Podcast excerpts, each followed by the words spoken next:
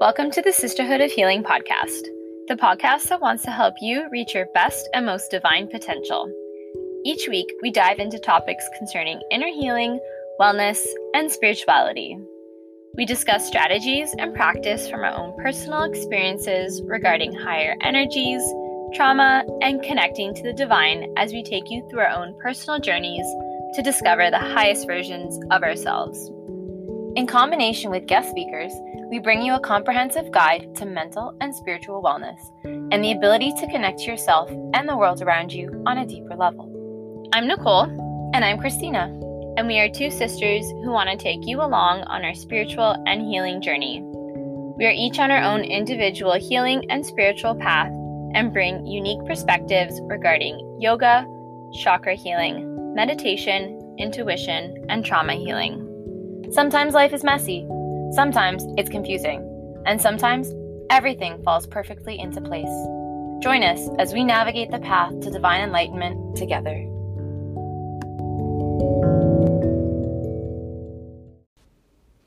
Welcome, sisters, brothers, and all non binary listeners, to episode four of the Sisterhood of Healing podcast. So, on today's podcast, we're going to be talking to Shelley Hanson, and Shelley is a counselor in her day job. She's also a counselor couples in her off hours. And normally, this podcast focuses on healing the individual and kind of that journey. But today, we're going to talk about the healing that takes place in relationship with another. Because, I mean, we're humans, we're not solitary beings. And it's really important to learn the skills to live in harmony not just with ourselves, but with the people around us, whether that's in a friendship, a romantic relationship, or even with our family. All right, welcome everyone to the show today. I'm really looking forward to speaking to our next guest because we connected this summer on a beach in Spain. It was very romantic. yes, we did. we spent one beautiful afternoon together. So, without further ado, we will introduce Shelley Hanson. Uh, so, welcome to the show, Shelley. Oh, thank you. Okay, so after that introduction, I feel like you actually need to explain how you guys met. It wasn't just romantically on the beach. Okay. so Shelley and I are both teachers, and we are both taking our classes abroad next year. And the tour company that's taking us abroad hosted us uh, in Spain as like a little mini training. So we were both participants in that training. We were a group of 30. And uh, yeah, our flight got delayed because everything was crazy this summer. So coming home, we had an extra day and everyone wanted to go back into the city. And her and I were like, let's go to the beach. So we went to the beach.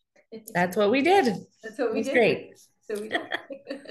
So, Shelley, I understand that you do counseling for students at the school you work at. Um, so, can you tell us a little bit about that? Introduce yourself, like in that role, um, maybe how you got there, and then how you got into couples counseling. Yeah, sure. So, I um, I started out, I actually um, went to university later in life, and I went, my goal was to just become a, a counselor, a certified counselor. However, I was supply teaching um, uh, on the side as well. And so I decided that maybe, you know, I would become a guidance counselor as well. So what I ended up doing was um, I'm a high school English teacher, but I also got my uh, counseling psychology degree from a local university here. And um, I have been working in and out of guidance for the past 12 years. So I I love the classroom as well. So I kind of have gone back and forth. Um, but what I also do on the side is I have a private practice um, and I have an office in my home. And so I do counseling um, on the side as well as, as, as working with students in schools. Um, yeah, so I've been doing that for the counseling part, I guess, for a little over 12 years. Wow. That's pretty yeah. that's pretty incredible. It's nice that you can kind of meld like both of those uh career paths together, I guess. Like they're mm-hmm. you're just like helping so many so many people in 12 years. It's a lot of people that you're helping in 12 years as well. Yes, it is a lot. It, it is a lot of people that have crossed my path in 12 years. mm-hmm. It's interesting because you're counseling in two different capacities which like when I think of someone who's a counselor, I, I think of them um having like a a specification mm-hmm. um or like a certain type of people that are their clientele, but it's cool that you have students and couples. Yeah, yeah, I do. So I do I have students of course in school, but then um, in my private practice I have a lot of individuals, but also couples. So couples has just become a bigger thing. I would say during the pandemic, honestly. a lot of couples staying at home together for long periods of time. And my couples practice has begun to flourish in the past three years. well, good for you. yeah, yeah, it's good. But again, good for them because they're having the they're getting the supports that they need from you. So yes, yes, that's incredible. Mm-hmm. Um, what are the differences, and are there differences between when you're counseling students and when you're counseling couples? Uh, definitely, I would say there are big differences. Um, and I love both, but I think probably with students or with individuals, you know, you're you're there to listen, to provide them support, to validate their feelings. There's a lot of especially with students, you do a lot of self self esteem and identity work, and just kind of, you know, again, like just support them in their struggles. With couples, it, it's similar, but it's I would say a much more challenging dynamic because it's not just one person in the room that you're focusing on or that you have to support. There are two people in the room. Um, sometimes you have to navigate conflict that arises in the room so that's really interesting. Um, and you, you, like your job is to, sorry, to provide support and validation basically to both of them at the same time. So, you know, and you also have to dig deep to try to figure out is this a couples issue or is it an individual issue or honestly, there it's usually intertwined. it's usually a combination of both of those things. So yeah. Interesting. That's so interesting. And do you find that um like the issues that they're they're individually coming with, are they are they sort of like the same thing and they just have to deal with them on their own, if that makes sense? Like are they are they both struggling with the same thing? They just haven't figured it out and they need to work through that so they can work together or is it usually you know two different two well, I would say honestly, I mean, it's a again a combination. So everybody comes into a relationship with their own issues and baggage, um, and then and you bring that into a relationship, which then impacts the interaction.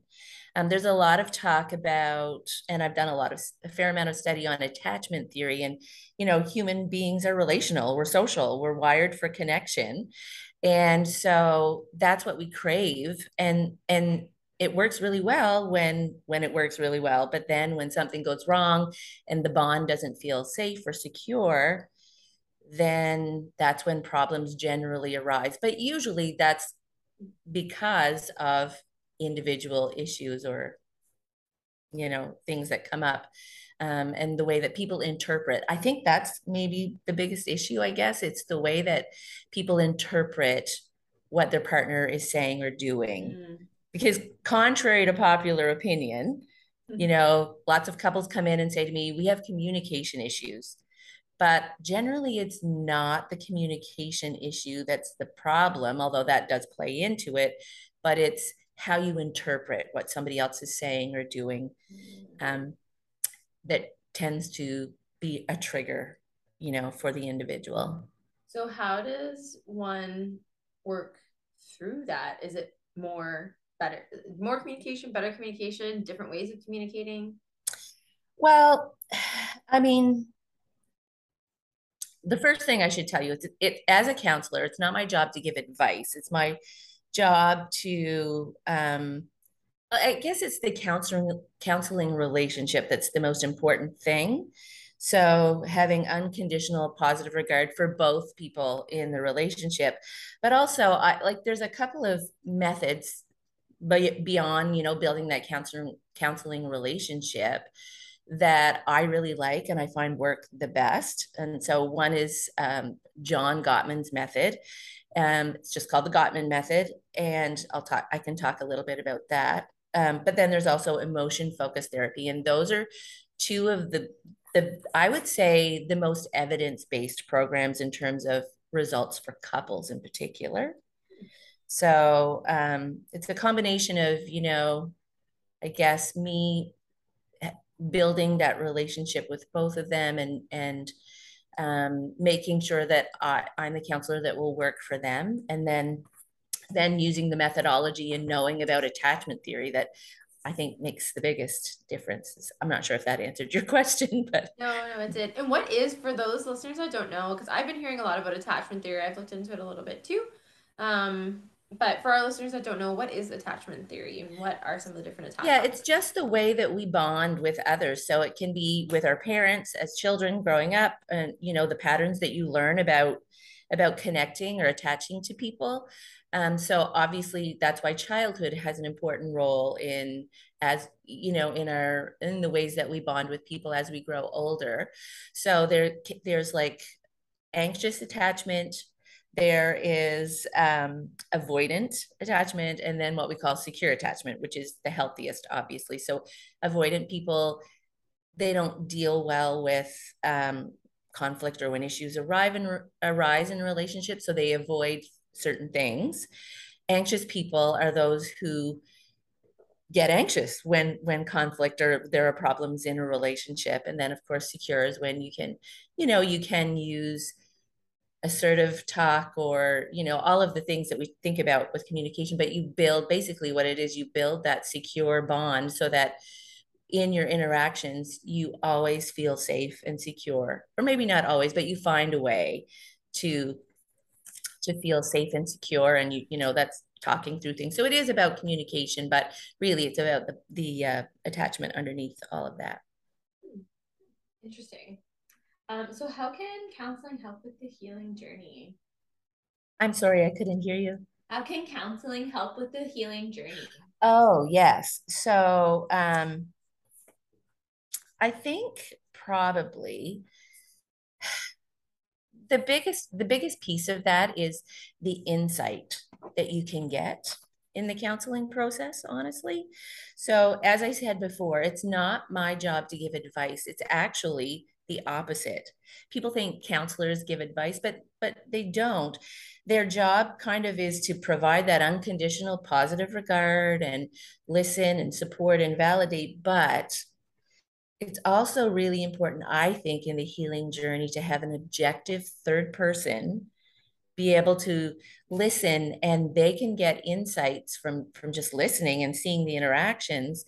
And then the key is for them to ask the right questions.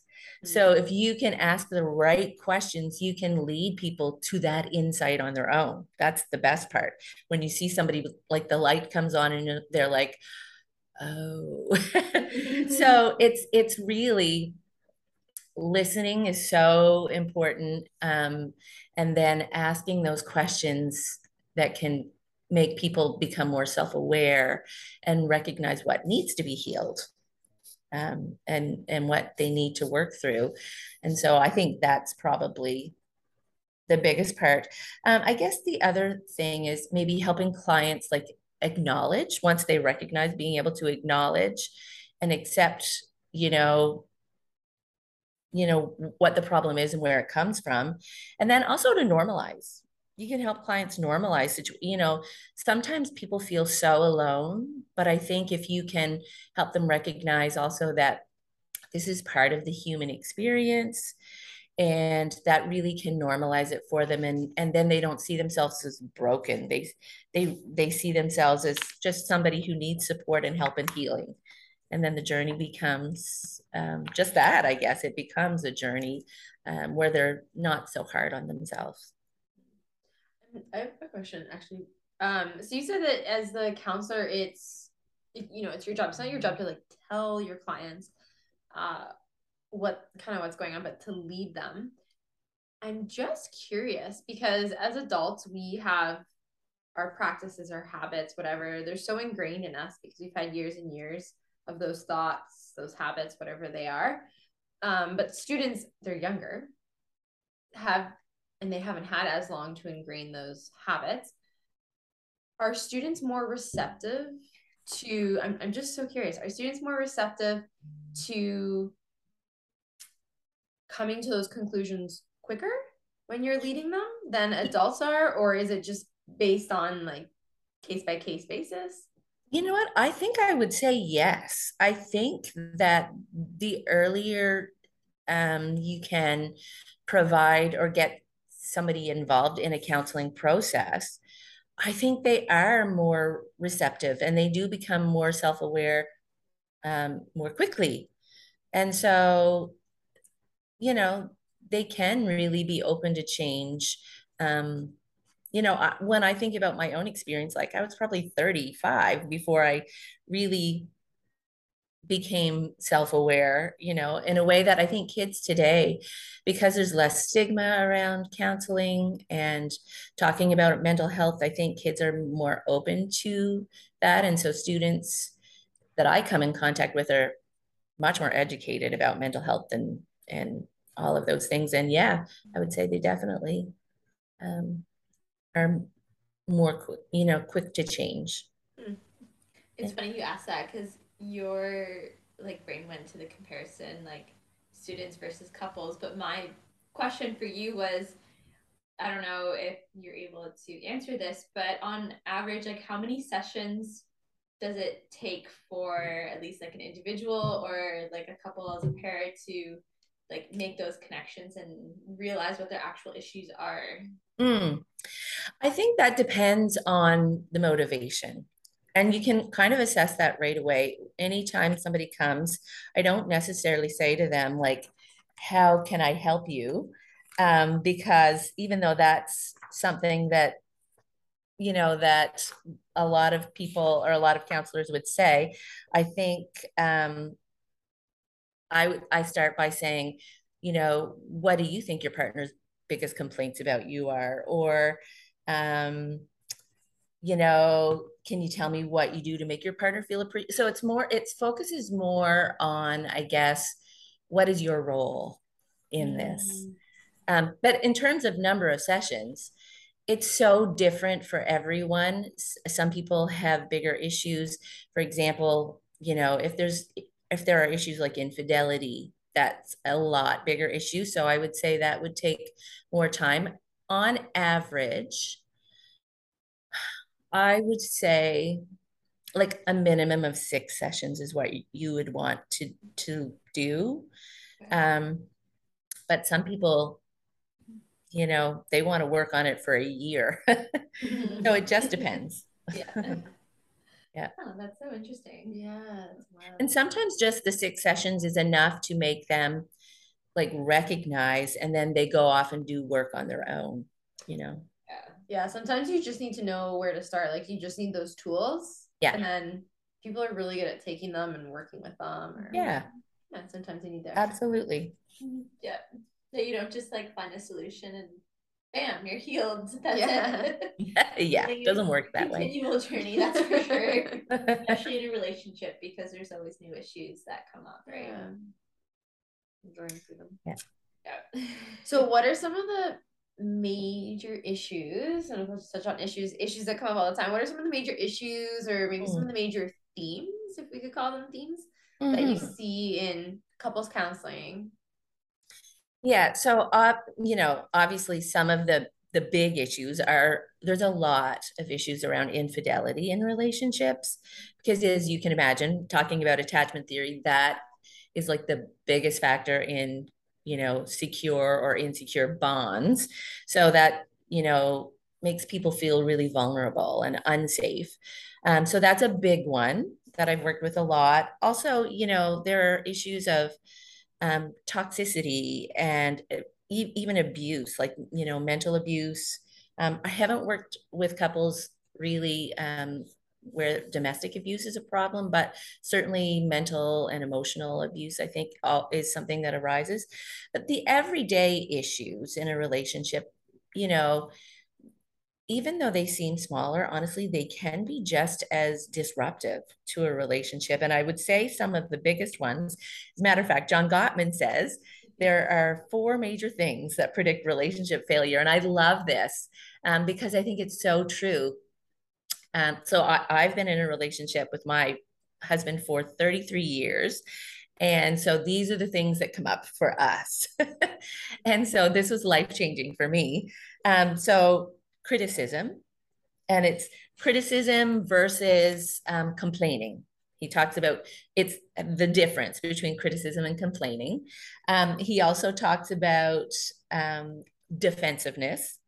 So, you know, it's natural to like want to defend ourselves when somebody, you know, points out a problem, but he, he talks about the antidote to that being taking responsibility, stopping for a minute, thinking about your part and taking responsibility for that can make all the difference.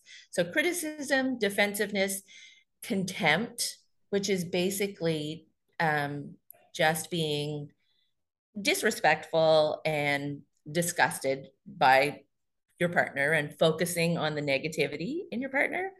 Um, and then stonewalling, which is, you know, just that avoiding thing that we were talking about. So again, the antidote antidote for contempt, he says, is creating a culture of appreciation. Mm. So focusing more on the positive things about your partner and asking for what you need using I statements. And then with the stonewalling, some, that's something if your partner is avoiding you and that's what's causing your anxiety, just learning to do some physiological self-soothing. And he says that you need at least 20 minutes to self-soothe before uh, um, before coming back if, if things are getting too heightened. So I think those four issues are some of the biggest everyday problems in a relationship, honestly. And um, figuring out how to navigate those can make a huge difference. Hmm. I just want to take a step back for a second. You had mentioned um, emotional and mental abuse in relationships. And I'm curious, do you find that the quote unquote abuser is aware of what they're actually doing to their partner? That's really, hmm. Uh, to be honest, sometimes the, the partner who's experiencing that doesn't even recognize it. Yeah.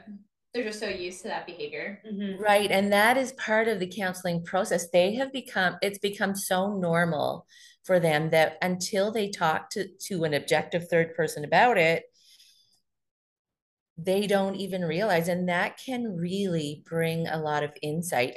And the thing is, then once you know, you can't go back, you can't unknow. And so mm-hmm. then, you know, that's like, oh, then they have to decide, like, okay, am I willing to accept this? Um, so I would say the person that, that's doing it sometimes they know but sometimes again it's become so common for them to treat people in their life that way. And if the person's always accepted it or made excuses for it sometimes they don't know. So again very situational. I have to say like with my relationship like with my ex when i was in it i knew what he was saying and doing was wrong i'm like this is wrong that's yeah. not nice to say that that's not nice to do that like and i would call him out but I didn't realize it was abuse until after. Right. And I thought, oh, geez, like those were all very bad things. And yeah, I think there's a degree where he was definitely aware, but also a degree where he couldn't help himself because he had yeah. experienced that. Because he had experienced, ab- yeah, abuse. Yeah. 100%. Absolutely. Like, I think there is an awareness there, but if it's working for you as the abuser or as the perpetrator, I guess, if it's working for you and your partner's, you know, accepting it, then why would you stop? Exactly. Yeah. So we talked a little bit about, you know, how I think we said in the beginning, do, are people coming to couples counseling with individual issues, couples issues, um, and you said it's a combination. But how do like how can our personal issues manifest as issues in our partnerships? Like how are some of the ways that those personal issues show up? Yeah, that's a really good question. Like I mean, for example, let me let me just give you this one example that maybe you know will help because as i said it's like the interpretation of your partner's actions or words that really are the problem and so if you are already somebody who has experienced rejection maybe maybe it's even like you know a parent there's been a divorce and you you grew up and your parents divorced and maybe one of your parents left and so you interpret that as a rejection because of who you are. Kids do that. We know that. Mm-hmm. so you come into a relationship already with that experience of rejection. And so you know if there's a conflict and your partner says something like like maybe we should just separate or you know not meaning it but you know that's something that's said in the middle of the conflict when they're angry or upset then you're going to be super that's your trigger. Mm-hmm. that's your trigger. Like oh my gosh that's the worst thing anybody could say to you. Um, and so that's how you're bringing your your issues and your baggage from you know maybe for your partner that's not a trigger. It's just like something they say when they're upset or they say it you know in the heat of the moment. But for you that's like a big deal. And so i think it's really important in a in a relationship to know what your triggers are so that you can communicate that to your partner and say listen this is the one thing you can't say to me when we fight because this it's so upsetting and it really you know plays off my anxiety or heightens my emotions or whatever. So that's in my mind that's how you know i see that so often you know just becoming aware of what your triggers are and why and then being able to like safely communicate that to your partner so that they understand that they can't there are certain things that that they have to not do in the relationship because it's really upsetting and can cause a lot mm-hmm. of problems how yeah. do we know as individuals if if we are being triggered and it's something that we have to communicate and then work through or if it's repetitive behavior that's triggering us if that makes sense. like repetitive behavior on behalf of your partner yeah so is it is it that you're experiencing something it's not just that you're being triggered but the like you're experiencing the same sort of negative behaviors from a partner yeah um so in terms of the individual issues, those are triggers that are usually built like out, like happen out, like outside of a relationship, like you're triggered because of past experience. But also, I guess, yeah, I'm not sure if I'm explaining that well. So I think also that um, there, you know, can be things that you've experienced that almost I would call PTSD. So you you might you might not know what your triggers are until you get into a relationship mm-hmm. or you may know before but oftentimes i think they come out in interactions maybe in friendships as well not just you know a romantic relationship but certainly they for sure come out in romantic relationships those triggers so it's just being self-aware um, and again, I think you become self aware through the counseling process. Some people are really good at being self aware on their own, but I think um, most people do need um, a counseling experience in order to become more self aware and to know um, what some of their triggers are. Yeah, if that makes sense. Yeah, no, that definitely makes sense. I have to say that I didn't know that I had triggers until I was like healing and then started to experience them either in other romantic relationships or even with friendships too, like you said. So mm-hmm. you're like, what is going on? Like, why am I so upset right now? Why am I feeling these things I haven't felt in a long time? And then you realize, oh yeah, it's a trigger. Yeah. Well, and that's one one thing. That's one way to become more self aware. When you notice that your emotions become heightened due to a situation, that's the time to like stop mm-hmm. and just be curious you know it's a mindful experience to be curious and think what is going on why am i feeling this way and really take some time to reflect and that will build that self-awareness um, you know and that's that's why i think again mindfulness is so important that's yeah. such great advice to be curious about yourself because oftentimes we question the other person but right. never question ourselves and then we don't necessarily always have to question I mean, questioning ourselves isn't always a, a negative critic like criticism Mhm. thing. It's it's so healthy like that because it builds that self awareness. Yeah, it's just built like it's just that curiosity about okay, what is going on? You know, is it is it something in me or is there something else going on? Like, you know, and so yeah, I I, I think that's the best thing anyone can do for themselves is to be curious about their especially their heightened emotions. Mm-hmm. It's so easy for you to just put the blame on your partner when you're in conflict. Mm-hmm. Hmm. Absolutely. but like it's easier to heal yourself and and resolve your issues than to try to resolve them for your partner. Yeah, like it, and once you become more aware and be curious about your own emotions, it also makes you more aware of your partner's emotions and what they need and and builds empathy for them. Yeah.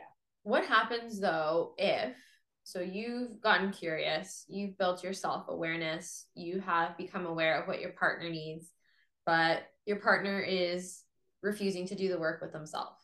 Like even if they're coming to counseling, Mhm. um, and they're, they're just not like meeting you halfway. Right. So that is a problem. Yeah.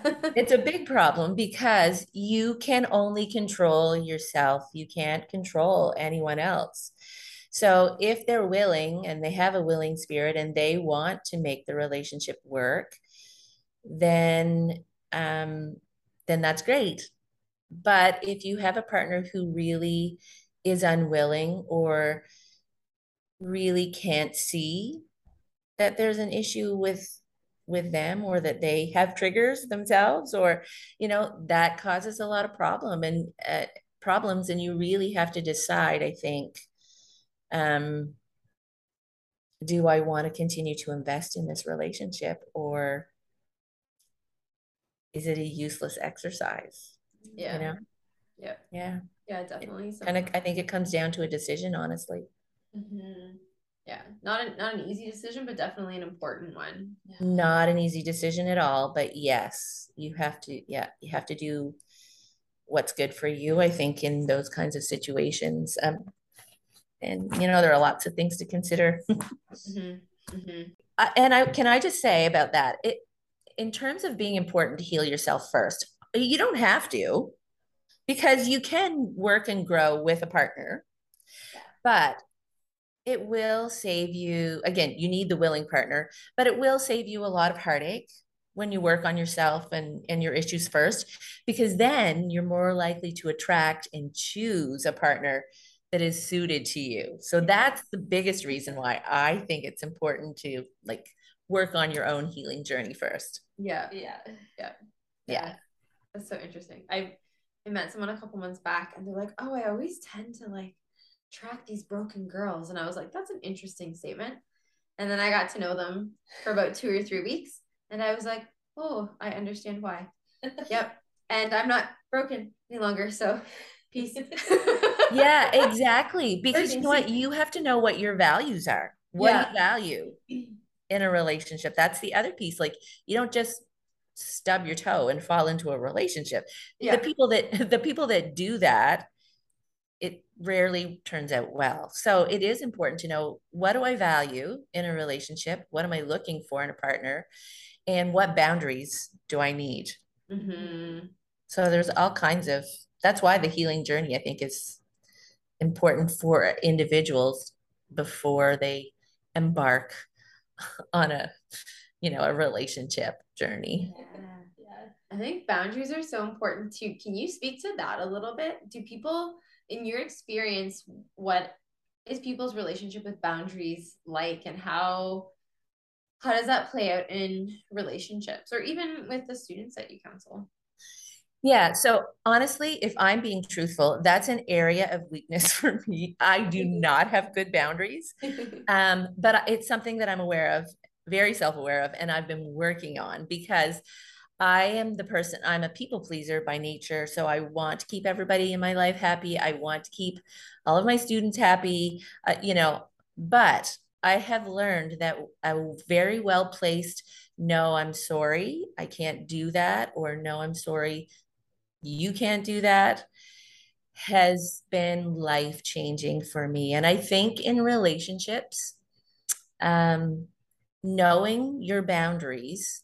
So if you know your triggers and you know your boundaries, because sometimes we set our boundaries around those triggers, that can really be life changing. Um, not can be, it really is life changing. It can alleviate so much stress and so much anxiety when you just give your permit yourself permission to say, no, I'm not accepting that. Um, this is what I want in my life. I'm I want to be healthy and happy and mindful and all of the things that we know makes us, you know, well-rounded, happy people. Um, and once we know that and we live our lives that way, it can just make all the difference. Yeah. So boundaries are so important. what do you what advice would you give people when so boundaries is one thing that I was practicing and you know like you I was like people pleasing and whatnot and so I had a difficult time at first with boundaries because they made me feel really uncomfortable right. saying no. So what's some advice that you would give to individuals who are just learning to stand firm in their boundaries? Um well what's some advice that you would give with all those feelings that come up mm. where they're feeling uncomfortable with saying no? Well, you know what? I think? I think that if you can start with some small things, you have to think about it ahead of time and you have to like plan ahead. Okay, this is where I'm setting a boundary. This this is this can't happen. And so I think if you think about it ahead of time, you decide you're going to set the boundary in however small a way. And then it feels uncomfortable at first, but then after, if you find success and it it works, it does alleviate your anxiety because you've set it up front. This is what's happening.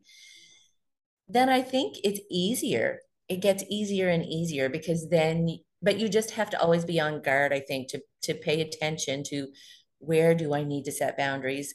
You know, so again, that's just being aware of your own anxiety and, and, and stress levels and mm-hmm. knowing what you have to do to alleviate that. And I think once you experience success in it, yeah, it becomes easier every time. And so, you know, you you can also do some self-talk and be, you know, say to yourself, listen, it's okay. You deserve this too.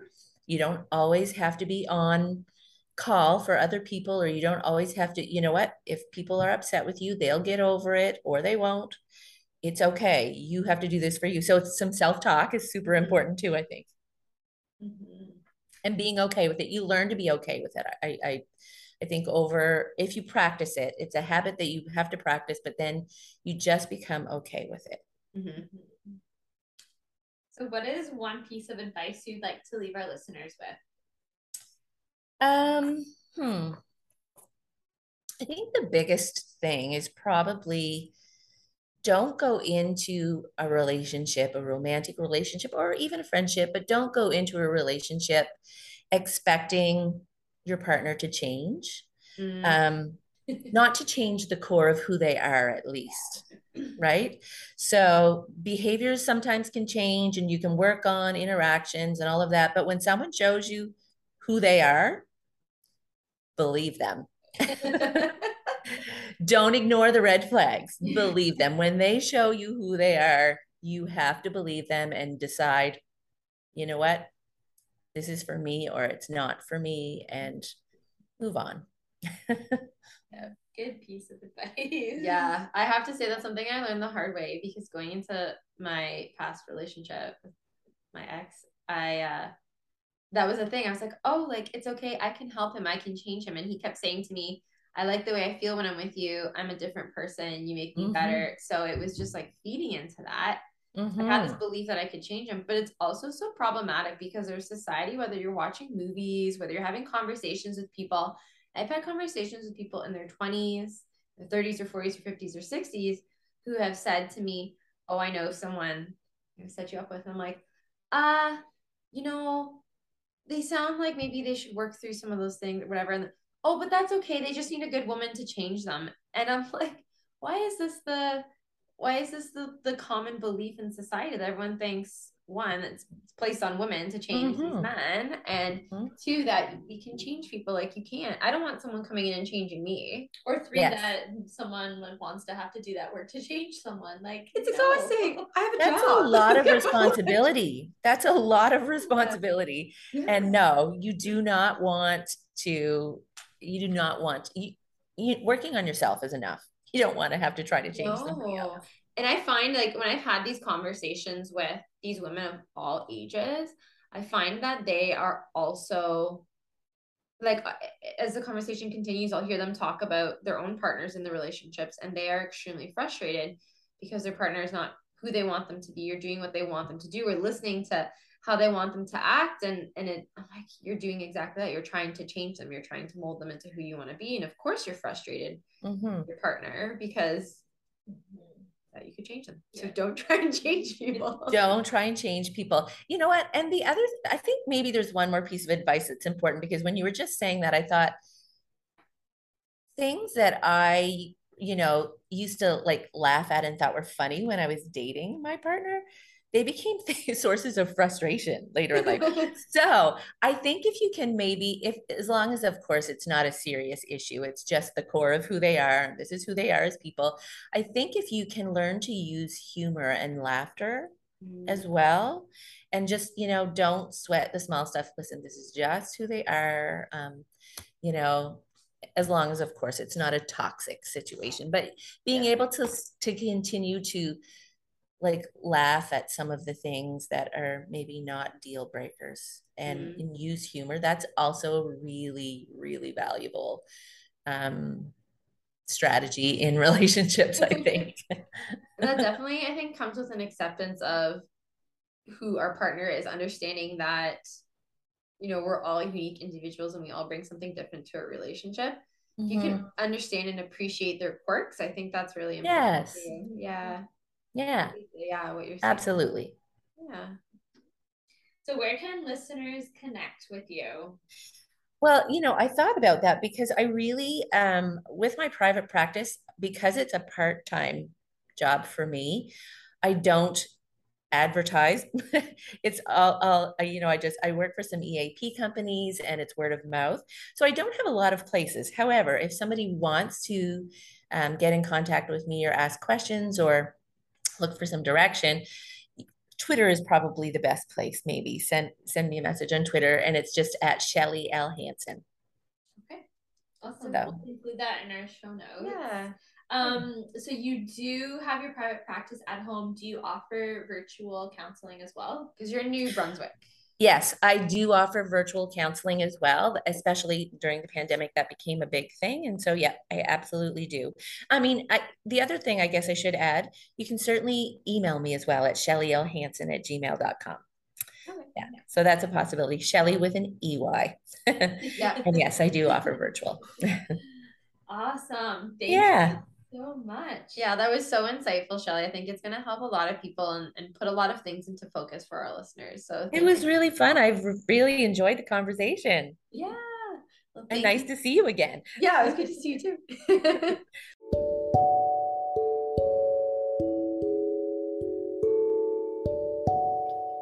That's it for our show today. Thanks for joining.